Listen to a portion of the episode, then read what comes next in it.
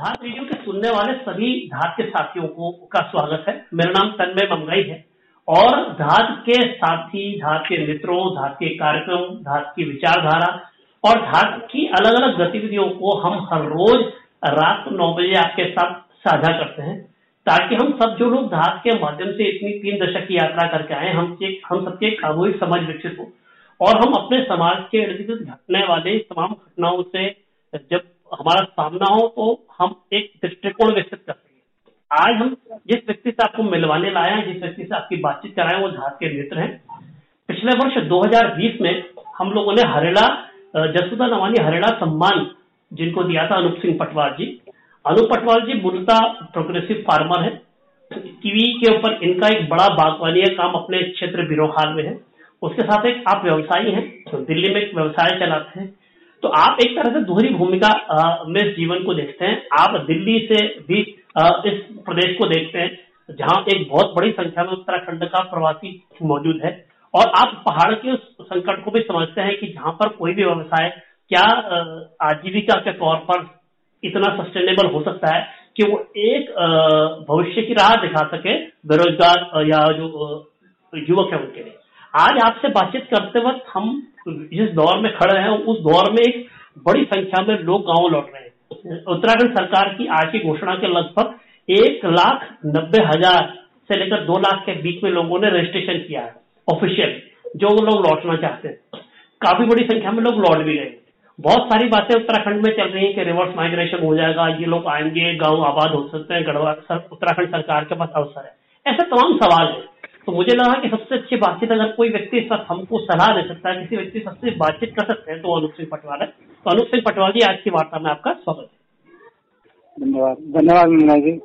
अनूप भाई, आ, आपका सामान्य सा परिचय जितना मेरी जानकारी में था, आप लोगों आपने चकबंदी आंदोलन पे भी काम किया। तो सबसे पहले तो मैं आपसे ये जानना चाहूंगा कि धाद को लेकर के हम सारे मित्रों से कहते हैं, धाद के बारे में आपने कब सुना और धाद के बारे को लेकर के आपका पहला परिचय कब हुआ, उसके बाद अपनी बातचीत शुरू करें। धाद का जो परिचय हुआ था वो शायद सुधीर भाई के थ्रू हुआ था और नवानी जी के थ्रू ही हुआ था, जो गवानी मेले में। अच्छा। जब हम नवानी जी से मिले थे तो तभी धाद के बारे में हमें जानकारी मिली मिली थी कि इस तरह से काम करता है धाद, धाद इस तरह से काम करते हैं धाद वाले लोग, और उसके बारे में थोड़ा और विस्तृत जानकारी भी मिली थी। दो हजार उन्नीस अठारह उन्नीस में जो मुझे जहाँ तक मुझे ध्यान है।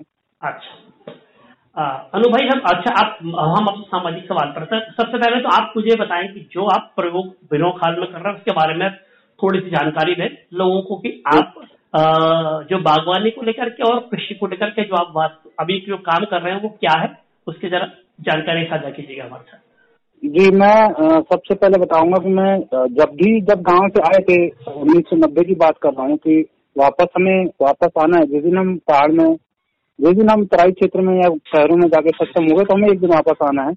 उसी की नींव उसी की जो नींव पड़ी वो दो हज़ार पंद्रह में पड़ी, जो मुझे लगता है उस समय दो हज़ार पंद्रह में चकबंदी से जुड़ा था, गरीब जी गरीब क्रांति से।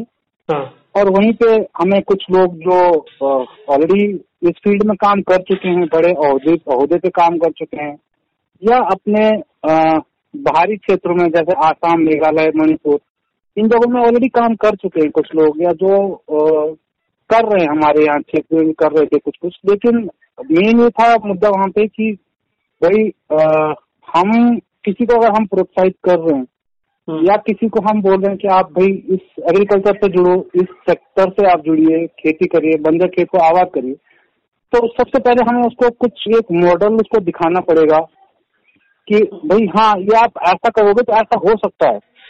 भाई आप पाँच साल दस साल छह साल मेहनत करोगे तो आपको ये रिजल्ट इसके मिलेंगे। तो उसी की जो नींव पड़ी थी वो दो हजार पंद्रह में पड़ी थी और वहीं से मुझे आ, ये बागवानी का शुरू से ही था, मैं देखता रहता था, लेकिन बागवानी के बारे में इनकी जानकारी शुरू लेनी लेनी शुरू की हमने। और दो हज़ार सोलह सितंबर को हमने मैंने जो छोटा भाई है मेरा अनिल पटवाल, तो हमने यहाँ से शिफ्ट होने की जो उसके बच्चे वहीं परसारी में पढ़ते हैं और जो लैंड थी वो हमारे रिलेटिव में हुआ है, उनकी लैंड थी जो काफी टाइम से बंजर पड़ी हुई थी, तो उसको हमने आबाद करना शुरू किया। और वहाँ पे कीवी के हमने जो साढ़े छह सौ पेड़ मैंने बुक कर रखे थे, छह सौ छियासठ पेड़ थे, तो कुछ वो फिगर थी, बट अनफॉर्चुनेटली अनफॉर्चुनेटली वहाँ पे हमें पेड़ उपलब्ध नहीं होते हुए साढ़े चार सौ पेड़ मिले हमें। साढ़े चार सौ पेड़ हमने शुरू किया, खेतों को खोदा, उनमें गड्ढे किए, उसमें कुछ हमने कैश क्रॉप भी किया, साग सब्जी या टमाटर वगैरह या कुछ इस तरह से भी किया साथ में। या अपने जानवरों के लिए जो हमने भैंस वगैरह बांधी है, गाय बांधी, क्योंकि वो जरूरी है बागवानी के लिए। ये सब जरूरी पार्ट है कि आपको गाय भैंस बांधनी बांधनी पड़ेगी, क्योंकि गोबर आप बाहर से नहीं ले सकते, आपको लोग वहीं पे अपने उसी एरिया में चाहिए होगा। और वहाँ पे हमने साढ़े चार सौ कीवी के पेड़ लगाए, कुछ अखरोट के लगाए, कुछ नींबू के लगाए, कुछ हमने ड्रैगन फ्रूट लगाया, कुछ अवकाड़ो लगाया। ड्रैगन फ्रूट वहाँ पे सकते नहीं है, मेन वही था, मकसद वही था। कुछ तेज पत्ता लगाया और कुछ कश्मीरी केसर लगाई मैंने उसके बाद में। तो मेन मकसद वही था कि, और अभी भी है कि एक मॉडल बने वहाँ पे कि जो हम लोगों को दिखा सकेंगे, हाँ आप आइए, आप अगर ऐसा करते हैं तो आपको इसके बाद आपको पाँच साल छह साल बाद जब अर्निंग शुरू होगी तो आपका ये रिजल्ट होगा और आप इस तरह की यहाँ पे खेती कर सकते हैं जो वहाँ पे है, इस एटीट्यूड में आप ये कर सकते हैं। तो मेन मकसद वही था। और ऊपरवाल ने हमारी सुनी और ऊपरवाल ने भी हमारा साथ दिया, जबकि वहाँ पे पानी नहीं है, पीने का पानी आज भी नहीं है वहाँ पे। अच्छा, तो उसमें हमने पानी की व्यवस्था, उसमें शुरू में हमने जो जैसे अपना गांव में खड्डा खोद के और उसमें पोल पिन बिछा के उससे हमने पेड़ों को पाला है। और आज बहुत सक्षम अच्छे पेड़ हैं, मतलब कुछ कुछ पेड़ दो चार आठ दस पेड़ जो है फ्रूट भी देने लग गए। अच्छा, स्टार्टिंग है अभी, शायद उम्मीद है कि पांचवें साल में जाके कीवी कोई भी फल है पांचवें साल में पूरा फल देना शुरू कर देता है पेड़, मतलब इसकी पांचवें साल में स्टार्ट हो जाता है कीवी का। पहले साल भी हमें थोड़ा सा फल मिले थे, दूसरे साल में दो हज़ार सत्रह में हमने लगाए थे, अठारह माह में दो किलो के आसपास फल मिले थे, उन्नीस में भी थोड़ा मिले थे, और बीस अब ये बीसवा आ गया, दो हजार बीस आ गया, तो दो हजार बीस में भी अभी कुछ पेड़ों के फल आए हैं। अच्छे पेड़ों के फूल ज्यादा थे, लेकिन पानी की कमी का लो या थोड़ा सा प्राकृतिक आपदा जो अभी ओलावृष्टि वगैरह हुई है उससे भी काफी फूल झड़े हैं हमारे। अच्छा, तो उम्मीद है कि आगे आने वाले टाइम में जब फूल अगर बड़ी लार्ज स्केल में होंगे या सारे पेड़ जब फूल देने लग जाएंगे तो उससे फिर तो पैदावार बढ़ने लग जाएगी अपने। अच्छा, ये बगीचा पटवाल जी कितने एरिया में फैला हुआ है, कितना क्वांटिटी? मंगाई जी, ये जो बगीचा है ये चौरानवे नाली का है। अच्छा, लगभग दो हेक्टेयर के आसपास है, तो जिसमें की जी जिसमें की कुछ हमने पेड़ जो लगा रखे हैं, बाकी कुछ अभी खुला छोड़ रखे, वो ऐसे जमीन छूटी हुई है। और कुछ में ऑलरेडी पहले पुराने जो अखरोट के पेड़ हैं, लेकिन वो अखरोट जो कभी लगे होंगे गवर्नमेंट हॉर्टिकल्चर द्वारा, लेकिन वो काटती है, उसमें जो अखरोट है वो अच्छा नहीं है प्रजाति। अच्छा, तो कोशिश करूंगा कि उन अखरोटों को मेरे को रिप्लेस करना है। अभी मेरे पास अच्छी प्रजाति के अखरोट है। मैं मैं अनु भाई एक बार जानना चाहूंगा कि मान लिया आपने एक विकसित किया, आप लगभग चार सौ से पाँच सौ पेड़, कितने पेड़ अभी साढ़े साढ़े चार सौ पेड़ मेरे पास जो कीवी के हैं, जो अब आने वाले कुछ फल देने लग गए हैं, कुछ अभी आने वाले टाइम में फल देने लग शुरू कर देंगे। साढ़े चार सौ के आसपास पेड़ हैं मेरे पास। अच्छा। और जो नर्सरी में है मेरे पास अभी नर्सरी, वो कुछ पिछली बारी जो बारिश ज्यादा हो गई थी, काफी लंबे समय तक बारिश का सीजन गया था, तो मेरे पास सात आठ हजार पौध थी कीवी की। मेरा था कि इसको और आगे यहीं इसी एरिया में हम इसको लोगों को प्रोत्साहित करें और लोगों को ये पेड़ भी उपलब्ध कराएं। तो अभी मेरे पास सात सौ के आसपास पेड़ हैं जो अभी क्यारियों में हैं। अच्छा। और जो नई एक और नर्सरी है उसमें भी कुछ पेड़ अभी लगाए थे मैंने, कुछ सीड डाला था, तो उसमें भी कुछ पेड़ उग रहे हैं, तो देखते हैं उसको कितना निकलता है। अच्छा अनूप भाई, एक बात बताइए, चलिए ये तो आपने बताया कि आपने एक इनिशिएटिव लिया, वो तीन चार साल हो गया। अभी एक हम आपसे बातचीत कर रहे हैं, इस बीच दुनिया में एक बहुत बड़ा क्राइसिस आ गया है कोरोना के चलते, पूरे दुनिया के डेढ़ सौ से ऊपर देश के चपेट में है। एक बड़ा मानवीय संकट पिछले सौ सालों में मैं मानता हूँ सबसे बड़ा संकट है, और इस संकट में बहुत बड़ी संख्या पहाड़ की तरफ लौट रही है और कई सारी बातें हवा में तैर रही है। लेकिन ये बातें, इन बातों के अपने अपने आधार होते हैं, अपनी अपनी कपोल कल्पनाएं मैं कहता हूँ उनको, क्योंकि यथार्थ धरातल पे जो जमीन पे काम कर रहा है उसका जो फीडबैक है, उसकी जो वास्तविकता है वो आप, आप इस पूरे प्रोसेस को किस तरह से देखते हैं? हमने सुधीर सुंदराल जी से बात भी करी थी उन्होंने, तो हम इस, इस पूरे प्रोसेस को किस तरह से देखते हैं कि अगर सच में सरकार कोई एक बड़ा आ, समझ लीजिए कि पहाड़ों को पूरा आबाद करने का कार्यक्रम कोई बनाए, तो आपके हिसाब से वो कार्यक्रम क्या होना चाहिए जो एक सस्टेनेबल आधार दे किसी व्यक्ति को जो पहुंच गया हो? जी तन्मय जी, आपने बहुत बढ़िया और बहुत आ, सही सवाल उठाया, सही विषय हमने लिया है आपने। इसमें जो मुझे लगता है और जो आज तक इतने टाइम का मेरा खुद का एक आ, अपना एक्सपीरियंस है या जो मुझे जगह जगह जाके पता लगा है, इतनी जगह से हिमाचल भी गया हूँ, अपना नैनीताल भी मैंने देखा है, अपने वहाँ के अधिकारी भी देखे हैं, यहाँ के भी देखे हैं। हमारे यहाँ के अधिकारी जो आज की आज तक भी जो मनरेगा और ये सब आ रही है, अगर गवर्नमेंट थोड़ा सा गवर्नमेंट को भी इसमें हमारी उत्तराखंड सरकार को भी थोड़ा सा इनिशिएटिव देना पड़ेगा, अधिकारियों को इनिशिएटिव लेना पड़ेगा और जो लोकल क्षेत्र है उनको भी इनिशिएटिव लेना पड़ेगा। एक जो मुझे लगता है, आप सपोज अगर एक मैं छोटी सी कृषि सिंचाई पॉन्ड की बात करता हूँ, अगर कृषि सिंचाई पॉइंट जैसे चालीस हजार लीटर या आपका तीस हजार लीटर का सरकार देती है और जो कि लगभग कॉस्ट आर्ट इन कॉस्ट उसकी ढाई लाख रुपए के आसपास पड़ती है सरकारी उस पे। अच्छा, अगर वो कॉस्ट किसान को मिल जाए सीधा, कुछ तो किस्तों में मिले, डायरेक्ट न मिले, किसान आ, किसान को एक उससे तो एक तो गवर्नमेंट का जो गवर्नमेंट एम्प्लॉय के ऊपर प्रेशर होता है कि उसको बनवा के देना है, उसको लेबर नहीं मिल रही है, वो प्रेशर खत्म हो जाएगा। और जो किसान बना रहा है वो अपने हिसाब से बनाएगा। अगर वो टैंक को और उसको एक पैरामीटर दिया जाए कि आपको इतना इससे सीमेंट लगना चाहिए, ये इसमें रोड़ी लगनी चाहिए, इतना इसमें सरिया लगना चाहिए, इतना इसका नाप है और इस नाप से आपको बनाना है, और उसके बाद उसको फर्स्ट स्टेज मतलब चार या पांच स्टेज में उसको पैसे दिए जाए। जो उसके फाइनल बिल हो वो कृषि अधिकारी को दे या अपने ब्लॉक अधिकारी को दे या मंत्री जो भी है प्रधान को सबमिट कराए कि अगर उसका वो पॉन्ड है तो वो अपने हिसाब से बनाएगा उस टैंक को। अच्छा, अभी होता क्या है जो मैंने फील किया है, अगर आप देख रेख नहीं कर रहे हो या आ, तो काम तलाव पॉन्ड बनते हैं। अच्छा, सही है। और ये पूरे उत्तराखंड में समस्या है जहाँ तक मुझे लगता है। पानी का आप कहने का मतलब है कि पानी का संकट एक बड़ा संकट है पहाड़ों में, पानी को बहुत बड़ा संकट है, बहुत बड़ा संकट है। और नंबर एक, नंबर दो सिंचाई का तो जो मैंने आपका बत, आपको बताया, नंबर दो जो खेती हमारी बंजर है, अगर कोई इच्छुक उम्मीदवार या कोई इच्छुक व्यक्ति उस गांव का या उस एरिया का कोई करना चाहता है तो गवर्नमेंट ही उस बंजर जमीन को कोई पर्टिकुलर एरिया दो हेक्टेयर एक हेक्टेयर जितना पड़ता है, अगर चार लोग हैं तो चार लोग, अगर उस गाँव की छह हेक्टेयर आठ हेक्टेयर जमीन पड़ती है या सौ नाली जमीन है तो उन चार लोगों को पच्चीस पच्चीस नाली गवर्नमेंट खुद उसको लीज पे दे।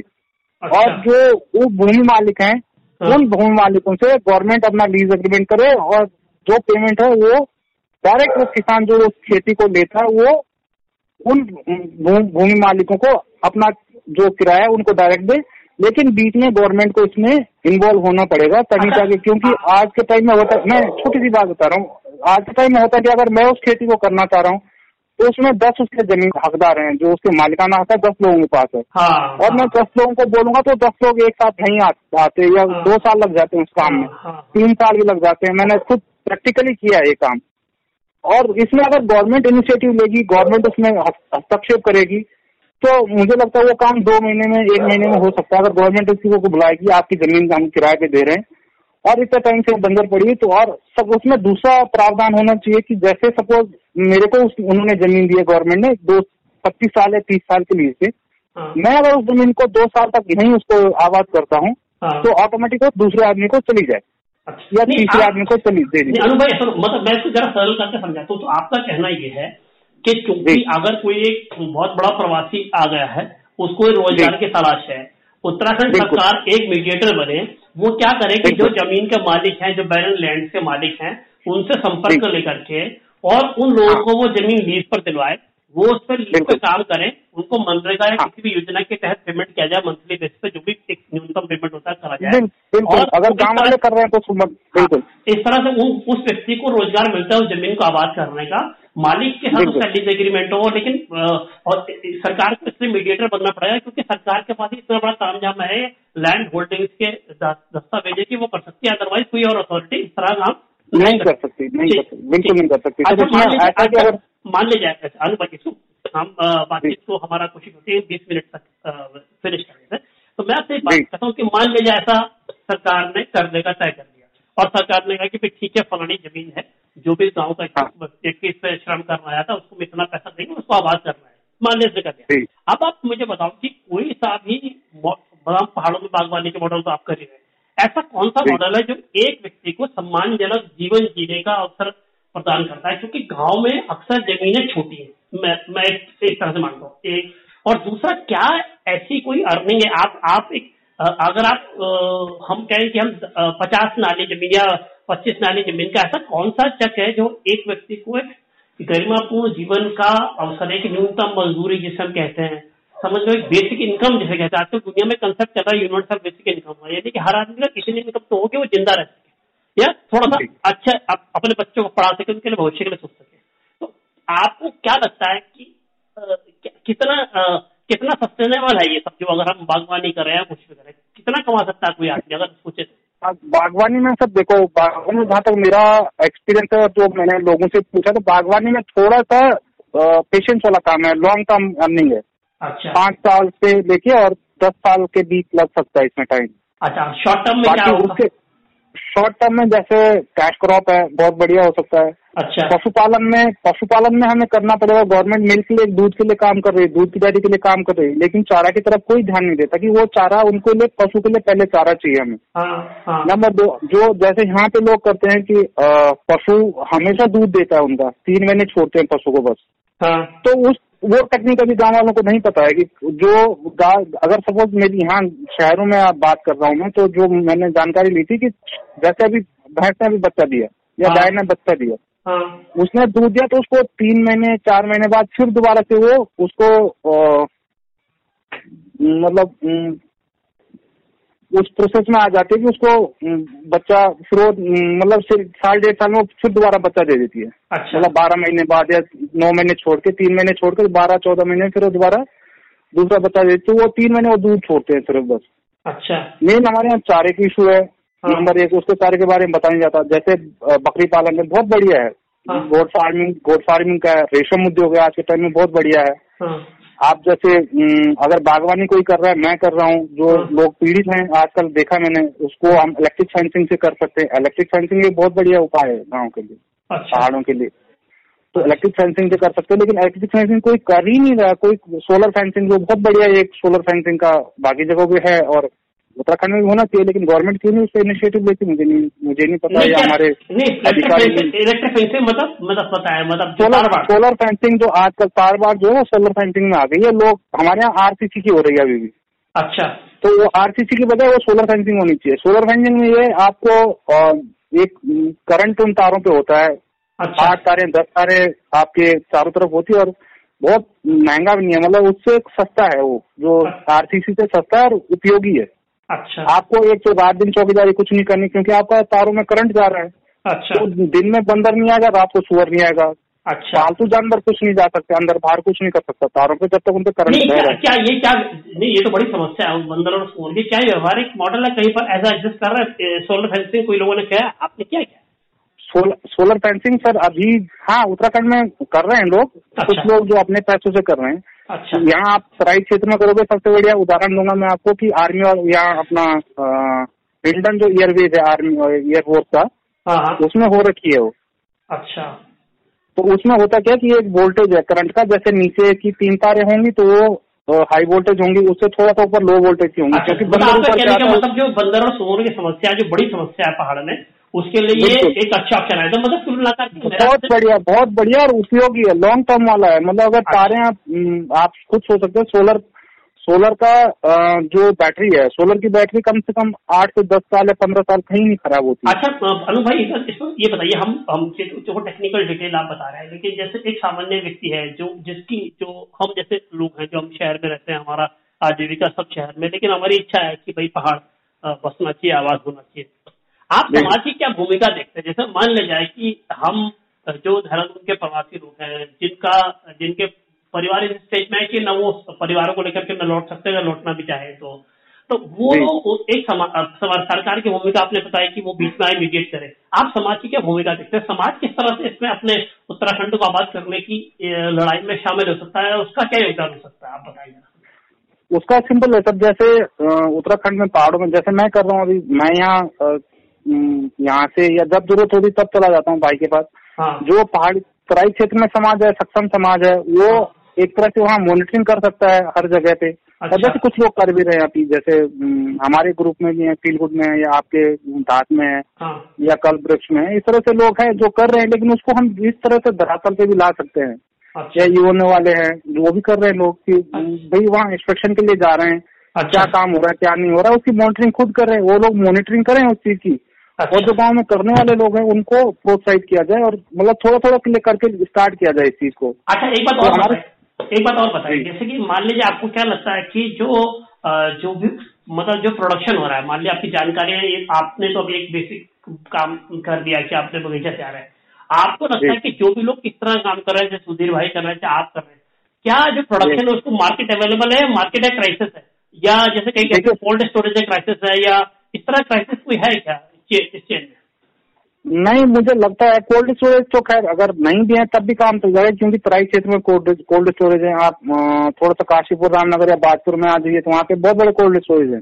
अच्छा ठीक है, तो वो हम उसको भी यूज कर सकते हैं। और पहाड़ी जो फसल होती है कोई भी, वो ऑफ सीजन होती है तराई क्षेत्र के मुकाबले में। अच्छा, जैसे आप सब्जी ले लीजिए, सब्जी यहाँ पे बरसातों में बिल्कुल नहीं होती, तराई क्षेत्र में खत्म हो जाती है एकदम, और पहाड़ों में तराई बरसातों में होती है। अच्छा, तो उसकी खपत ऑटोमेटिक है यहाँ पे। अगर हम कोई और फसल लेते हैं, आपके हिसाब से जो भी वहाँ का प्रोडक्शन है उसके लिए कस्टमर का क्राइसिस नहीं है, मतलब आप अगर उगेगा तो उसको कस्टमर मिलेगा, आपके हिसाब से कस्टमर क्राइसिस नहीं? कस्टमर अपने आप मिलेगा सर। कस्टमर देखो, मैं छोटा सा उदाहरण देता हूँ आपको, बीरोंखाल खलचन ब्लॉक का देता हूँ। वहाँ पे आलू खरीदने लोग हल्द्वानी से जाते हैं, रामनगर से जाते हैं, कोटद्वार से जाते हैं। अच्छा, उस टाइम पे सीजन तो उनको पता है कि वहाँ पे आलू मिलता है या लहसुन मिलती है, तो वो ट्रक भर के वहाँ से ले आते हैं। उनको पता है अगर मैं जाऊँगा, अगर मैं कोई भी काम कर रहा हूँ, शुरू में मैंने ये बहुत हमने भी देखा, अपना पिथौरागढ़ अल्मोड़ा साइड जब गए थे तो लोग कहते हमारे आम के पेड़ है। भाई कितने हैं? दो पेड़ है। और भाई दो पेड़ है तो दो पेड़ में तुम्हारी क्या कॉस्टिंग आएगी? ये अखरोट के पेड़ मेरे दो है, उनको बंदर खा जा रहे हैं। तो दो पेड़ में किसी की दो या चार पेड़ में कॉस्टिंग नहीं आएगी। पहली बात ना उसको वो चौकीदारी कर सकते हैं, ना उसका बीज खाद कर सकते हैं, ना उसको उनकी आदमी लाई, क्योंकि तोड़ने वाला है फिर मार्केट तक लाना है, उसको बेचना है। तो इन सब चीजों में हमें एक, जब तक बड़ी मार्केट नहीं बनेगी, मतलब अगर मैं कीवी का कर रहा हूँ तो मैं भी इसी पर्पज से कर रहा हूँ। मैंने इसीलिए पेड़ों का वॉल्यूम ज्यादा किया है कि मेरे को कहीं, अगर मेरे को सपोज कल मेरे को दिल्ली लाना पड़ जाए बेचने के लिए आने वाले टाइम में, तो मेरे पास कम से कम इतना सामान तो हो कि मैं एक गाड़ी भर के वो दिल्ली ला सकूं उसे। अच्छा, आप ठीक, आपका कहना आपका कहने का मैं समझता हूँ कि मतलब कोई भी खेती, कोई भी मार्केट तक अवेलेबल होता है कि जबकि उसको कॉस्ट इफेक्टिव हो, जबकि कोई बुलाला वहाँ खरीदने भी जाए तो उसको कम से कम धुलाई में उसका बिल्कुल बिल्कुल उसको ये लगे कि मेरे को दो रुपए बचने हैं, या मैं अगर वहाँ से लाता हूँ तो मेरे को गाड़ी की कॉस्ट भी आनी चाहिए, मेरा खुद का भी आना चाहिए। अच्छा, वो सब मेरे को देख के खेती करनी होगी। या अनु भाई एक लास्ट सवाल पूछेंगे, मतलब आपसे लंबी बातचीत होगी हमारी आज, और अच्छी बातचीत में मजा आया काफी सारी सुनने में। मुझे बताइए, अब ये जो इतना बड़ा इतना बड़ा दो लाख लोग वापस लौट रहे हैं, आप क्या संभावना देखते हैं? आप रियलिस्टिक राइट, तो सरकार बोल रही है, एक हम जैसे लोग जो शहर में बैठ के बोल रहे हैं, और एक फेसबुक वाले जो हम वो वीर होते हैं, क्या बोलते हैं, इंटरनेट के वीर होते हैं, वो लोग सोच रहे हैं कि ऐसा। आप जो जमीन पर काम करता है, आप बताइए कितनी बड़ी संभावना है, आप इस सब में क्या अवसर है? इसमें देखो, अगर सर ये बीमारी ये अगर ज्यादा लंबी जाएगी तो लोगों को, उन लोगों को जो पहाड़ में गए, उन लोगों को काम करना चाहिए, अभी से मेहनत करनी चाहिए। जो बंजर खेत है उनको आबाद करके, और अपना जैसे सब्जी का अभी थोड़ा सा सीजन बचा हुआ है तो वो कर सकते हैं। आगे थोड़ा कुछ दिनों बाद फिर मटर का सीजन आ जाएगा, मटर बोने का आ जाएगा, तो वो सब्जियों के मटर यूज हो सकते हैं। अच्छा। और अभी से खेतों को स्टार्ट कर देंगे, अभी अप्रैल मई का महीना है। हाँ। और अगस्त सितंबर में मटर बोई जाती है, तो अभी खेतों को तैयार करेंगे, उनका पानी पूनी देख के उनको साफ करेंगे, तो अभी से अगर खेत तैयार करते हैं अपने तो वो सब्जियों के मटर बो सकते हैं। अच्छा, तो उनको नवंबर दिसंबर दिसंबर जनवरी में मटर आ जाती है फर्स्ट क्लास पहाड़ों में। अच्छा, तो उस समय उस समय मैं वही बता रहा था, उस समय तराई क्षेत्र में मटर नहीं होती है, सर्दियों की मटर तराई क्षेत्र में नहीं होती, पहाड़ों में ही होती है। अच्छा, तो वो मटर यहाँ बहुत बिकती भी है, उस समय मटर शॉर्टेज होती है मटर की। अच्छा, तो इस तरह से मटर है, गोभी है, कुछ इस तरह की और भी सब्जियां होंगी जो हो सकती है उस समय हमारे पहाड़ों में। अच्छा, तो वो उन लोगों को स्टार्ट करना होगा। हो सकता है कुछ लोग इसमें वापस भी आ जाएं जब लॉकडाउन खुले, या ये बीमारी का कोई उपचार आए तो कुछ वापस भी आए, ऐसा नहीं है। जो करना चाहते हैं, जो इच्छुक हैं, यहाँ हमें करना है और अब यहीं करना है कुछ, या उन लोगों को भी वहाँ तलाशना चाहिए अपना। जैसे यहाँ से लेबर जाती है बिहार से, कोई मिस्त्री है, कोई प्लम्बर है, इस तरह के जाते हैं, तो लोग वहाँ काम करें और सीखें उस काम को। नाई धोबी, बहुत सारे काम है, नाई के काम है, या वो एग्रीकल्चर में कर सकता है अपना, करना चाहिए। बकरी का बहुत बढ़िया है वहाँ पे ऑप्शन, बकरी पालन कर ले, बकरी पालन में इन हाउस करे, उसको ज्यादा अच्छा है। मतलब हम तो पूरे दिन चराने ले जाते हैं बकरियों को, लेकिन वो चराने ना ले जाके ये उनको कोशिश करे कि मैं दो घंटे इनको नजदीक में ही थोड़ा सा हवा खिलाऊंगा और घर पे, लेकिन वो घास घूस जो है घर में लाऊंगा इनके लिए। तो उसमें ग्रोथ जल्दी होती है बकरी की। मुर्गी पालन में जैसे कड़कनाथ वगैरह है, अगर कड़कनाथ वगैरह वहाँ अवेलेबल है, जैसे मैंने अभी गब्रियाल जी से वो एक उनका इंटरव्यू था जो उसमें सुना था कि कड़कनाथ पे वो काम कर रहे हैं। अच्छा, तो अगर इस तरह से काम हो तो